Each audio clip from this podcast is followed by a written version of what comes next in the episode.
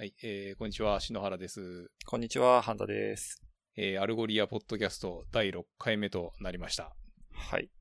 もう7月に入りましたね。そうですね。いや、今日はね、毎回あの、最初天気の話してますけど、今日はとにかく暑くてですね、はもうクーラー全開ですね。天気いいですね。すごい。うん。うん。だまあ、昨日の、昨日の夜なんか隕石、あれ隕石がどうのかってああ昨日でしたっなんかツイッターで流れてましたね。なんか空け、にうん赤く、赤くはないかな。すごいひ明るく光る石が流れて消えてったみたいなやつですよね。そうそう。ぜまあ、全然僕は気づきもしなかったんですけど、まあ、あの、そう昨日の夜ね、走ってたんですよ。あの、はい雨降ってねえなと思って。はいはい。で、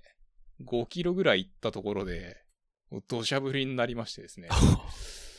で、なんかあの、メガネかけてるんですけど、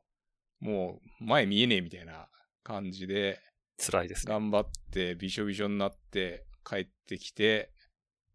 で、まあ、その濡れたまんま、こう、家に入ろうとすると、まあちょっと奥さんに、ああ、みたいな顔されるみたいな。あそんな、そうえタオルを持ってきてしまって、みたいな。えええまあなんかちょっと、まあ、別に、その夏特有の、なんか、豪雨とかいうわけじゃないんでしょうけど、まあなんかこう夏感が出てきてるかなと。そうですね。えー、そんな感じですけど、まあ、あの、皆さん、夏休みの予定とか、ね、どうされる感じですかね？まあ、あの、なんかちょっと、またコロナのニュースとかが出てますけど、半田さんは夏休み、どうするんですか？まあ、今年は実は、あの、子供が9月ぐらいに生まれる予定で、嫁さんが8月から里帰り出産で実家に帰ってしまうので、まあ、8月はまあ夏休みっていうよりは、あの、上の子と頑張って、えーその里帰り出産期間を生き延びる期間みたいな感じになっちゃってますね。はい。うん。でもまあ、あれじゃないですか、そのお子さん的にも、ちょっと、夏休み感のある場所にそもそも住んでるっていうか、まあ、そうですね。あのーええいい思い出になるといいですよね。そうですね。まあ山の中でちょっと伸び伸び普段から過ごしてるんで、その延長で。あんまりなんか夏祭りとかそういうイベントはなさそうなんで、う。うんん。まあご近所のお友達とかとなんかできるといいかなって感じですけど。うんで、まあ、あの、夏休みの予定ですね。まあ、あの、昨日ですね、あの、ワンオンワンした、まあ、フランス人の同僚が、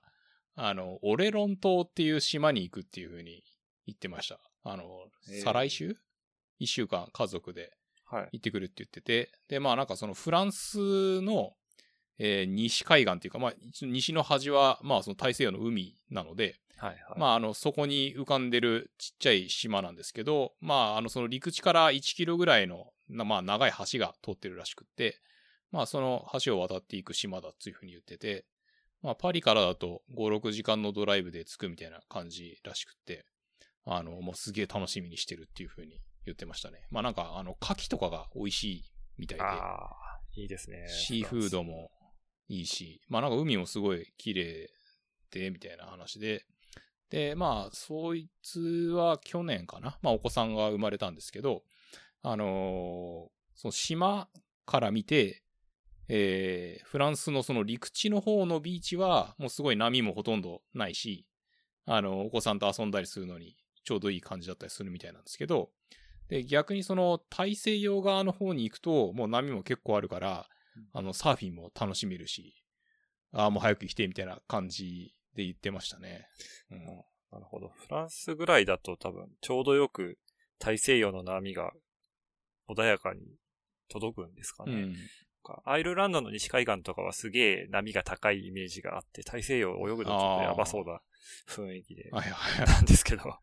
はい。まあ、きっとフランスはその辺がもう少しマイルドなんじゃないかなと思います。うん。で、他にもですね、あの、今週、その休み取って休んでるやつがいて、まあ、あの、日本にも出張できたことあるサイモンってやつなんですけど、サイモンは、あの、ブルターニュ地方っていう、まあこれも、あのーまあ大西洋側っていうか、西海岸っていうか、をもうがっつり自転車で旅してきますみたいなことを言って、先週ワンワンなんかスキップさせてくれって急に言ってきてなんでって言ったら、あの、いやもうちょっと、あの、や、休む前にやんなきゃいけないこといっぱいあってさ、みたいな感じですげえテンパってて、あのーまあ、まあそんな感じで、まあ今週は、あの、バケーションを楽しんでいると、えーいう感じですね。じゃあ今頃はどっか自転車こいでる感じですね、きっと。そうですね。はい。まあ、そんな話聞いてると、ちょっと僕もどっか行きたいなって思ってるんですけど、まあ、あの、どっかのタイミングで、ちょっと、あの、東京暑すぎるんで、あの、半田さんのところにも、こう、ブラッとドライブついでに 行きたいかなと。はい。ねまあバーベキューでもできるといいですね。そうですね。はい。で、ところで、どうですか？あの、ヘッドセットの調子は？まあ今のところおかげさまで調子よくやってます。あの、先々週ぐらいに買ったゲーミングヘッドセットで引き続き収録をさせていただいてるんですけど、ね、はい。まあ、そうですね。まず、もともと AirPods だったんで、それに比べると、こう、ちゃんとヘッドセットだと音がクリアに聞こえるって、なんか前篠原さんが言ってたのはちょっとわかるような感じがしてミーティングの英語の聞き取り能力が若干上がったかな感をうん。感じるところもあり。まあ、マイクの方はちょっと今アナログの入力で入れてると結構ノイズが乗りやすいところがあるみたいで、そのオーディオデバイスとかをかませてちょっと収録した方がいいのかなと最近思い始めてはいるんですけど。はい。い。今のところ、まあ、先週のやつとかは、あの、 Audacity っていう音声編集ソフトでノイズ除去とか結構できたんで、とりあえずはなんとかなってるかなと思いますが、うん。はいまあ、もし、あの、聞いててお聞き苦しいなどあったらコメントいただけると嬉しいです。はい。うん。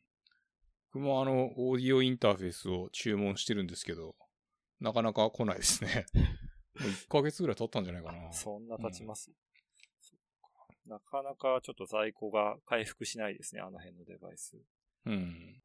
まあ、ただね、あの、いや、先週、あの、こう映像インターフェースっていうんですかね。まあ、その、えっ、と、HDMI のスイッチャーが来て、で、まあ、もともとその使ってたデジカメを使ってとかやってたんですけど、もうあの、机の上が、なんですかね、ごちゃごちゃになりすぎるのと、あともうなんか暑すぎていろんな機器がこう、熱を発するので、そうですね、発熱が激しいですね。えー一回あの、机をきれいにして、それを、あの、なんですかね、棚に収納したんですよ。そう収納したら今度また、あの、引っ張り出してきて使おうっていうモチベーションがなかなかこう出てこなくてです。いや、本当はあの、あの、収録したいビデオがあるんですけど、なかなかね、あの、ね、ちょっとじゃあそのままお蔵入りにならないように何かにつけて。ならないように、えー使っていかないとそうですね。まあちょっと今考えてるのは、もう、あの、家にいると難しいんだったら、この、えっ、と、ラップトップと、そう、ATEM ミニと、このマイク持って、なんか、そのカラオケボックスかなんかど、どっか行って、はいはい。集中してやるみたいな。収録合宿みたいな。そうそうそう。ちょ、ちょっとそれを、まあか 考えてるっていうか、やれよって話なんですけど、あのーそんな感じですね。そうですね。まあ、ぜひあの山の中まで来て収録合宿して帰っていくのも楽しまあ、それも、そうですね。と思います。はい。で、まあ、あの、最近の Algolia ニュースっていうかですね、えっと、6月26日に、あの、マット・フォイル、まあ、まマシュー・フォイルってやつが、あの UK にいるんですけど、まあ、彼も僕と同じ、その、ソリューションエンジニアリングチームで、で彼がやってるですね、あの、ライブコーディングセッションって、まあ別になんかライブでガリガリコード書いてるわけじゃないんですけど、あの、実際に、えーそのビジュアルスタジオコードを、まあ、画面に映しながら、えーここでこんな風にやってて、えーその Yarn で、そのサーバー立ち上げて、こんな風にできますみたいなことをやってるビデオが公開されていてですね、まあ、それがなかなか良かったので、えっ、と、紹介させていただきたいなと思います。で、あの、我々よく、あの、 federated search っていう言い方をするんですけど、あの、まあ、インターネットショッピングとかのサイトで、まあ、一つの検索窓に、えーまあ、その検索のキーワードを入力して、で、えー例えば、あの、バーチボックスっていう、まあ、コスメ系のウェブサイトが、まあ、フランスにあるんですけど、えーそういうとこだと、こう、検索して入力すると、こうバッとこう、えー検索結果が吹き出しで出てきて、で、左側にはそのヒットしたプロダクトが出てきて、えー真ん中に、まあそれに該当するカテゴリーが出てきて、で、右側には、まあそうブログじゃないですけど、まあその、えっ、と、コスメを扱った記事みたいのが出てくるみたいのを、こう一つの検索窓から、えー裏側ではその複数のインデックスに対して、まあ同時にクエリを投げて表示するみたいな、えーそういうことをやってるんですけど、まあそれのこうデモをですね、えー20分間で作ろうっていうような、えームービーになってるんですけれども、まああの、これの実装がなかなか興味深くてですね、あの、 custom widget、なんていうんですかね、まあその、えーインスタントサーチ JS を使っていいところって、えーまあ既存にある、まあ、部品、まあ、ウィジェットを、まあ、コピペして、こう、バカバカ追加していくだけで、えーそれっぽいことができるっていうところなんですけど、じゃあ、例えば、そのクエリーサジェスチョンズを、えーこのエリアに表示させたいっていう場合に、えーそれ用のカスタムウィジェットを作って、で、まあ、その本体の index.js からは、その自分で作ったカスタムウィジェットを追加するみたいな感じにしてるところで、まあ、そうすると、すごい、あの、本体の index.js の見通しが良くなるっていうか、もう本当にそのウィジェットをこう、並んでるだけな感じになるんですよね。なんで、まあなんか、こう、こういうところって、えー実際にその自分のウェブサイトでインスタントサーチ JS を使ってやりくりしとこうっていう場合に、まあすごい参考になると思うんで、まあこういうのもその日本語の字幕つけたりとか、まあもしくはその日本語バージョンを自分で動画作るかとか、あの、そういうのをちょっとやってみたいなと思うんですけど、で、まあ、しかもですね、ちょっと後から紹介するんですけど、えー7月からその Algolia が新しい料金モデルを導入したこともあって、あの、こういうこう Query Suggestions とか、まあ今まであの advanced な、えー、と機能で、その上位プランでのみ使えますって言ってたやつが、あの、まあその pay as you go な感じで使いやすくなってきてるので、あの、まあこの辺の、そのどうやってクエリーサジェスチョン使いましょうかとか、えー personalization どうやって導入しましょうかとか、まあそういったところのお問い合わせが今後増えてくるんじゃないかな、なんていうふうに思ってますと。で、この、あの、UK にいるマッシュですね、まあ最近なんかいろんなコンテンツ出したりするんですけど、あの、Fury Road to a Highly Available Worldwide API っていう、あの、5年前ぐらいにですね、あの、CTO のジュリアンが書いたブログシリーズがあって、まあなんかこういうことやったらこういうトラブルがあって、こういう変遷を経て今のアーキテクチャになってますみたいなのをこう紹介してる、まあ、ブログのシリーズ記事があるんですけど、まあなんていうかですね、まあその現場でシステム開発とか運用とかやってた人はもうなんか読んでるだけでヒヤヒヤするっていうか、おおマジかみたいなことが結構あの起こりまくってたりするんですけど、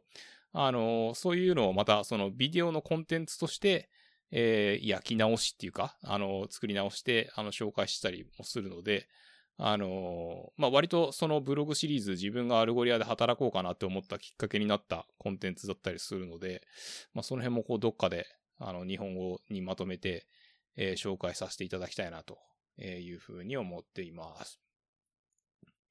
で、まあ、そんなこんなでですね、まあ、最近、あの、社内結構、激動感があるっていうか、あの、どうですかね？まあ、そうですね。身の回りでは結構その人事的な移動だったりとか、まあ、それに伴う組織的な変更みたいなのが、ちょこちょこ6月、7月ぐらいに起きていて、まあ、日本でサポートエンジニアって自分のポジション自体は特に、まあ、影響はないんですけど、なんていうか、社内体制がいろいろ目まぐるしく変わってて、おこれがスタートアップか、みたいな感じのうんうん実感を覚えてるところですね。うん。で、まあなんか、そういうこう、社内でこういう変更がありますみたいなのをこう発表するときに、あのーまあその Algolia ブログのあの postmortem 的なあの記事とかもそうなんですけど、まあ大体なんかその FAQ がセットになってるっていうのをよく見かけますよね。そうですね。その CEO からいろいろコミュニケーションが出たときに、まあ、添付で FAQ のなんかドキュメントへのリンクみたいなのが大体貼ってあって、まあ、それを読んでると、その、後からまあ、よく聞かれるだろうなって質問がもちろん省けるっていうのはあるんですけど、それと一緒にその FAQ を書いた人が、まあ、どういうなんですかね、聞き手側の視点を考慮に入れて、その話を作って、まあ、コミュニケーションしてるかっていうのが見えてくるんで、うん、まあ、その辺の、まあ、トランスペアレンシーの高さとか、あとは、まあ、聞き手側の内容の、まあ、理解の深まり、深まりやすさの、まあ、助けになるんじゃないかなと思って、こう、すごい、まあ、いい文化だなと思って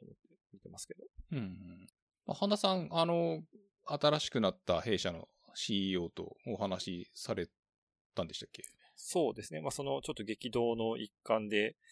まあ、自分のマネージャーとのミーティングの中に、実は CEO が飛び入り参加してくるような感じで、えー、まあ、いろいろお話をする機会があって、えー、そうですね、その、なんていうかすごくパワフルな、まあ、女性の CEO、バーナデットっていう方なんですけど、まあ、結構、えー、最初はちょっと怖い人かなと思ってビビって話してはいたんですけど、まあ気さくな感じでいろいろこっちのことも気にかけてくれつつ、まあその必要な内容を伝えてくれるような、えー、まあやっぱコミュニケーションがすごい上手だなっていう感じの、うん、えー、まあミーティングでした。はい。うん、うん。篠原さんは会ったことあるんでしたっけ？いえ、僕は、あの、 Zoom で遠巻きに見たことがあるだけですね。でもあの、 Zoom で all hands の司会とかやってるのもすごい、なんていうかパワフルな感じで面白いですね。うん。うん。で、まあ、多分、あの、意識的に、あの、ゆっくりはっきりと話してくれてるんだと思いますけど、あの、すごい、なんだろう。その力強いメッセージが、まあ、その響きやすいっていうか、はい、えー、いう形で伝えようとしてるのかなっていう姿勢が、まあ、伝わってくるっていうか、えー、いう感じの人なのかなというふうに思ってますと。で、まあちょっとその FAQ に話戻しますけど、まああの、我々前にいたその Amazon の時は、あの PRFAQ っていうまあやり方っていうか、例えばなんか新しいこう取り組みを始めようとする場合に、まあ、まずはそのプレスリリースと、まああとはその FAQ を書いてっていうのが、まあなんていうんですかね、そういうこうプラクティスが、まあその当時のこう自分には新鮮な感じだったんですけど、そういえばですね、あの、以前、その大学院に通ってた時に、あの、会社訪問で、あの、スポーツコンテンツの配信とかやってる、その外資系の企業に、あの、まあ、訪問しに行ったんですけど、で、その時も、あの、その企業でもその PRFAQ っていう、まあ、やり方を、まあ、その実践してますよみたいなことを言ってたりして、まあ、最近だとよくあるプラクティスになってきてるのかな、なんていうふうに思ってますが、まあ、どう、どうでしょうね。うん、そうですね。広まりつつあるんですかね。あの、まあ、やり方としてはやっぱり、そのカスタマーの価値を、まずその PR、FAQ という学校でしっかり抑えて、そこからその企画を進めていくみたいなやり方は、あの、まあ、アマゾンのカスタマーオブセッションなカルチャーにすごく根ざしているものだなと思って、うん。うん、いや、すごいなと思う。まあ僕も直接書いたことはないですけど、やっぱ読ん、その書いてあるものを読んでいく中では、なんていうか、すごくターゲットがしっかりしたドキュメントが出来上がるんで、すごいなと思います。うん。カルチャー。ですね。まあなんかあの、昔僕の上司だった、まあ今そのソラコムっていう会社をやってる玉川さんも、あのまあそのソラコム作るときっていうか、えー、立ち上げるときに、まあ最初にあの、PRFAQ 書いて、みたいな感じでやってたみたいなことを言ってたんで、ちょっといけてるプラクティスなのかなというご紹介でしたと。で、えっ、ー、と、まあ多分今日のメイントピックなんですけど、まあ新しいプライシングっていうかまあ料金プランですね。いや、これ、あのようやく出ましたねっていう感じなんですけど、えー、まあ、今日も朝から、えー、せっせこですね、あの、ブログの翻訳させていただいたんですけれども、お疲れ様です。あの、今まで、あの、そのスターターっていう、その月々29ドル、まあ、日本円だと3000円ちょっとぐらいですかね。が、えー、プロプランっていう、えー、月々499ドル。まあ、その月5万円ちょっとぐらい。えー、みたいな感じ。もしくは、えー、エンタープライズっていう構成になっていて、で、実はエンタープライズの中はですね、さらにそのビジネスライトとか、えー、ビジネスとか、まあそのエンタープライズ。で、あとはまあそのアドオンの組み合わせが、みたいな感じになっていて、で、まあ基本的にそのエンタープライズプランは、あの年間のコミットが前提になってたんですけれども、まあ今回、えー、7月1日に発表された、まあ新しい料金プランでは、えー、スタンダードとプレミアムっていう、まあ2つの、えー、ペイアズ融合なプランがあるだけという形になりました。で、まあ、なんていうか、その使った分だけの、えー、重量課金を、まあ、毎月お支払いいただくみたいなのって、まあ、私たちには、その馴染みのある、えー、感じになってきたわけなんですけれども、まあ、えっ、ー、と、このスタンダードとプレミアム両方ですね、まあ、そのご使用いただく使用量が増えれば増えるほど、まあ、1ユニットあたりの単価が下がっていくと。えー、ユニットっていうのは、えー、1000回、えー、検索する、もしくは、えー、1000レコードのデータを登録するっていうので、えー、1ユニットになるんですけども、えー、その1ユニットあたりの単価っていうのは、その使用いただくボリュームが増えれば増えるほど、えー、下がっていくと。いうような、仕掛けになっていて、で、さらに、年間コミットをしていただけると、まあ、その分割引になるっていうのが、えまあ、この、えプラン、まあ、プライシングの、え特徴となっておりますと。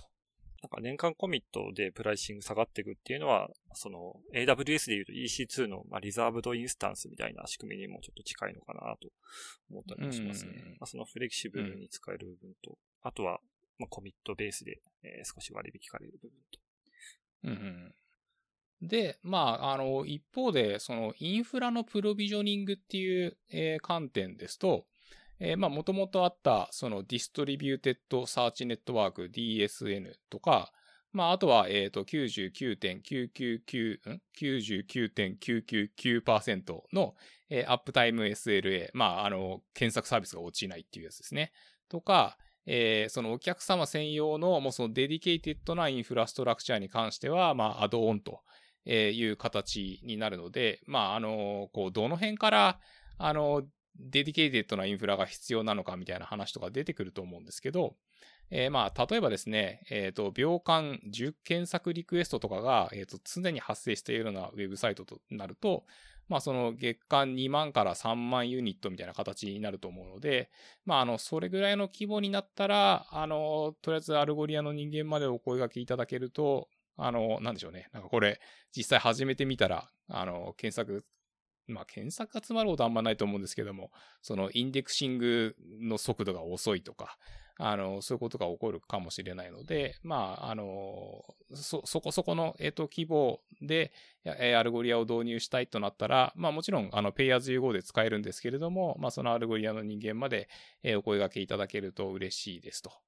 で、まあ、あの、ウェブサイトを見るとですね、えっ、と、月間、えー、5000ユニット、まあ、えっ、と、実際だと、えー、5万、500万クエリぐらいなのかな？を、えー、超える場合は、えー、そのユニット、1ユニットあたりいくらになるかっていう、まあ、なんかそのボリュームディスカウントの価格は、えっ、ー、と、セールスまでお問い合わせくださいっていう形になっているので、まあ、大体その目安的には、その、まあ、月間その数千ユニットぐらいになったら、まあ、とりあえず、えー、 Algolia の人に、声かけてくださいね、というような感じになっております。で、えっ、と、まあ、もともとあった無料枠ですね。まあ、これも、えっ、と、継続っていうか、えー、まあ、その10ユニットまで、えー、無料でお使いいただけるという形になっておりますので、まあ、あの、こちらも、えー、ご利用いただければと思います。で、まあ、あの、もともと、えっ、と、オペレーションっていう、まあ、概念っていうか、があったんですけれども、えー、今回の、その、えー、新しい、まあ、料金プランに関しては、えー、サーチリクエスト、まあ、いわゆるその検索回数ですよね。と、えっ、と、レコードの数による、えっ、と、ユニット制になっておりまして、で、まあ、先ほども申しましたけれども、えっ、と、1ユニットは、えー、1000サーチリクエスト、もしくは1000レコードの、えっ、と、まあ、セットになっていると。なので、そのどちらかが、えー、その1000を超えたら、まあ、その2ユニット目、3ユニット目という風になっていくわけなんですけれども、まあ、あの、おおよそ大体のケースはですね、あの、検索回数1000回が1ユニットっていうのが、あの、わかりやすいというか、まあ、例えば、あの、社内用途であんまり検索が発生しないとか、まあ、あの、そんなに検索多くないんだけど、やけにレコード数がとにかく多いみたいな、えっと、場合以外は、あの、大体その、えー、 search request 1000回1ユニットっていうのが、まあ、目安になると思いますので、まあ、そちらで、えっと、計算していただければな、という感じなんですけれども、まあ、あの、 search request もですね、まあ、あの、 Algolia の特徴といいますか、えっと、まあ、我々その as you タイプと呼んでますけれども、まあ、こう、一文字入力するごとに、えー、検索が行われますので、まあ、その1、1文字入力で1サーチリクエストという風になるので、まあ、ちょっとそこの、えっと、計算はお気をつけください。で、ただですね、あの、まあ、そのバッチクエリーズ API エンドポイント。えー、まあ、何かというと、例えば、えっ、ー、と、検索をするのと同時に、まあ、そのクエリーサジェスションのインデックスにも、えっ、ー、と、アクセスいって、で、あとは、まあ、その faceting とかもするみたいな、えー、いうような、えっ、と、形でも、まあその一つのそれをこう HTTP リクエストとして送るわけなので、まあそれは1カウントですよという感じになっているので、まあその federated search、まあ先ほどちょっと冒頭にご紹介しましたけれども、を使っていても、まあその、えー、1、1 HTTP リクエストは、まあ1カウントになるので、まあそこの、えっ、ー、と、料金は、えっ、ー、と、気にしていただかなくても大丈夫ですということが、え、ブログに書かれております。で、ただですね、このバッチクエリーズ API エンドポイントっていう言い方を初めて、あの、聞いたので、まあ、あの、よりそのコストを抑えた形になっていて、えー、いいと思うんですけれども、まあ、ちょっと、えっ、ー、と、その点、えー、まあ、ご注意いただければというふうに思います。そうですね。まあ、 InstantSearch とか使っていただいてたら、多分内側で勝手に、あの、バッチにして送ってくれるんで、うん、まあ、その辺はあまり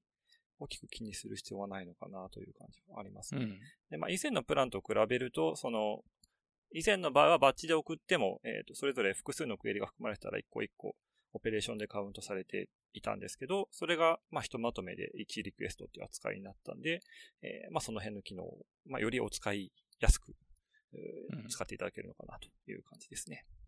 はい。で、まあ、そんな中で、えっ、ー、と、新しい料金プランの、えっ、ー、と、スタンダードプランと、えー、プレミアムプランに関しまして、スタンダードプランはですね、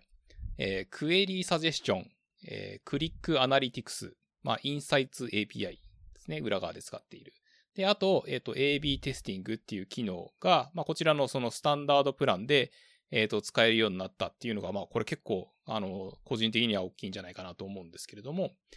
で、あとですね、そのアナリティクスのリテンションももうスタンダードで90日間、まあ、約3ヶ月ですね、になっているので、まあ、あの、今までその上位プランに入らないと、えー、使うことができなかった、まあ、こういった機能が、もうそのスタンダードプランでも、えっ、ー、と、使えるようになっていると。で、さらに、えっ、ー、と、プレミアムプランになるとどうなるかっていうと、その Rules ですね。えー、まあ、その検索の、えー、された言葉によって、えー、検索結果の順番を変えるとか。で、あとはまあ、それをこう、設定するための visual editor ですね。まあ、その GUI を使って、えー、例えば、えっ、と、iPhone っていう風に入力された場合に、えー、この商品を一番上に持ってくるピン止めとか、えー、そういうことができたり、で、まあ、あと大きなそのパーソナライゼーションですね。が、えー、プレミアムプランになると使えます。で、まあ、この辺の、あの、機能もですね、まあ、プレミアムプランも Pay as you go の、まあ、その、えー、マンスリーな感じで使えますので、えー、まあ、なんでしょう。例えば、えー、パーソナライゼーション入れてみたいから、プレミアムプランで今月やってみて、まあ、思ったよりその効果が出なかったからスタンダードプランにして、でもやっぱり、あの、 Rules は使いたいからその次の月にまたプレミアムプランにしてみたいな、まあなんかそういうこう行ったり来たりみたいなところができるはずなので、あのー、そういったところで、そのお客様の用途に応じて、えー、適切なプランを、まあ、より、その、用途にフィットした形で、えー、お使いいただけるのかなというふうに思います。で、ちょうどこれも、あの、先週出た感じだと思うんですけど、えー、 query suggestion においてもですね、あの、まあ、そのパーソナライゼーションが有効になっているところだと、えー、そのサジェストされる、えー、まあ、キーワードも、えー、パーソナライズされたものになっているっていうところで、まあ、この、え、ー、と、新しい、えー、料金プランになると、まあ、よりこういったところにも、えー、使いやすくなるのかなというふうに思っております。まあ、そんな感じで、あの、結構ですね、えー、まあ、日本時間の昨日の夜中っていうか、えー、まあ結構あの Algolia 社内ですね、この新しいこう料金プランを使って、えー、どういうふうにお客様にこうご案内しようかみたいなところで盛り上がってるんですけれども、まああのー、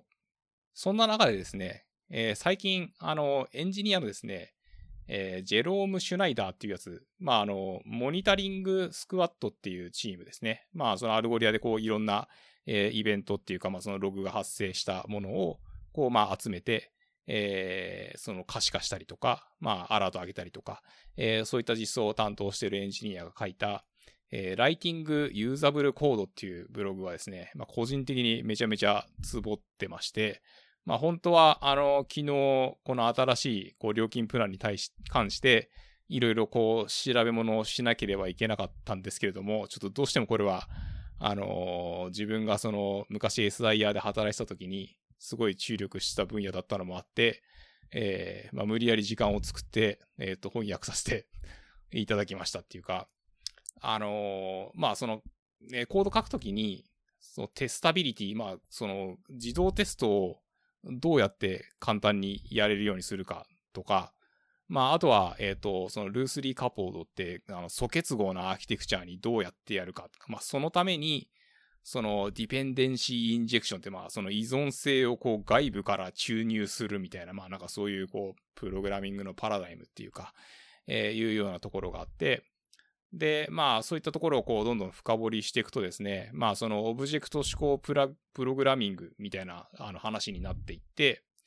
で、まあそこでは、あの、マサールさんっていうですね、まあその日本の、まあその界隈の第一人者的な、えっ、と、存在だった技術者がいるんですけれども、まああの、残念ながら、その JR 福知山線の、まあその電車事故で亡くなってしまったっていう、えー、まあその人が書いたですね、あの昔、えー、の記事とかを、まあ改めて読み直したりしてですね、あの、なんていうか、そのアルゴリアっていうと、こう、どうしてもですね、そのフロント側で、まあ、いかに少ないコードで、すごいこう、リッチな、えー、検索体験を、こう、簡単に、えー、なんですかね、構築できますみたいな話になりがちだったりするんですけれども、まあ、やっぱりその、それを支えるための、まあ、そのインフラっていうか、えー、まあ、主にパリに、まあ、そういう開発チームがあるわけなんですけれども、まあ、そのガチな技術者集団がですね、そういう、こう、ソフトウェア開発の、まあ、原理原則っていうか、いうものに従って、まあ、日々、もうそのコード書いて、レビューして、テストしてみたいなことをこうずっと繰り返してるわけなんで、まあ、あの、こういう人たちもアルゴリアにいるんだぞみたいなことをちょっと、あの、アピールしたかったっていうか、えー、まあちょっとですね、あの、翻訳してて、こう、嬉しくなるような、あの、記事でしたね。はい、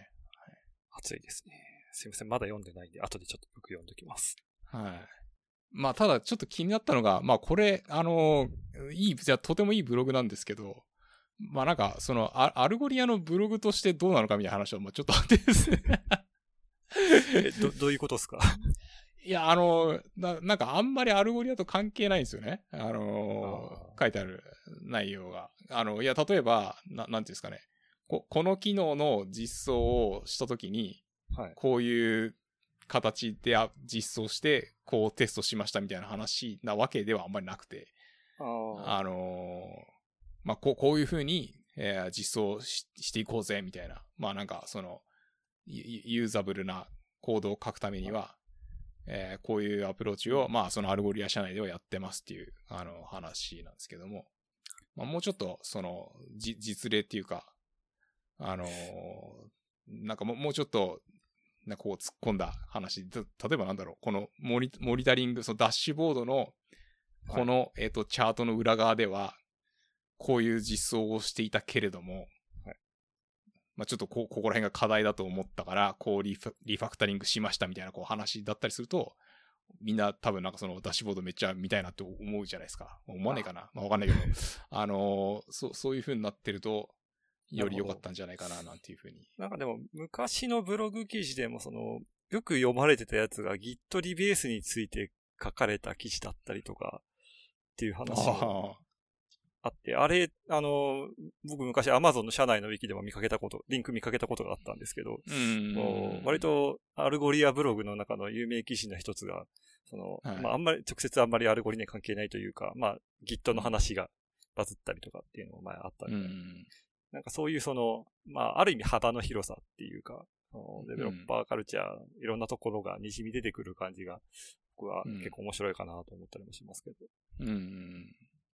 そうですね。あの、なんだろう、なんか、あの、パリのそのエンジニアリングチームの人たちって、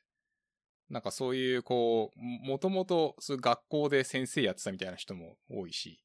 なんかその、まあ、学術系な人もまあ結構いたりしてですね。まあそういう人たちが、あの、本気で書いてる文章とかって、まあすごいこう読み応えがあったりするので、まあそういう一面もなんかこういうこう、ポッドキャストとかを通じて紹介できたらな、なんていうふうに、えー思っております。ぜひ。はい。まあそのためにはまた、あの、パリに出張行ったりできるようになるといいんですけどね。で、まあ、そうそう。で、この、えっと、そのジェローム・シュナイダーからは、あの、そのツイッターで、あの、記事翻訳しましたっていうふうにツイートしたら、もう速攻でそのスラックで、あの、メッセージ来て、もうあの、翻訳してくれてマジありがとうみたいな、なんかこあう、そういう感じで、まあ、ぜひあの、日本の皆さんにも、あの、読んでもらって、なんかフィードバックがあったら教えてほしいみたいなことだったので、えー、まあ、な、何かですね、あれば、えー、そのシャープ、アルゴリア JP まで、えー、ツイートしていただければというふうに思います。はい。では、今週はこんなとこですかね。そうですね。はい。はい。どうもあありがとうございました。ありがとうございました。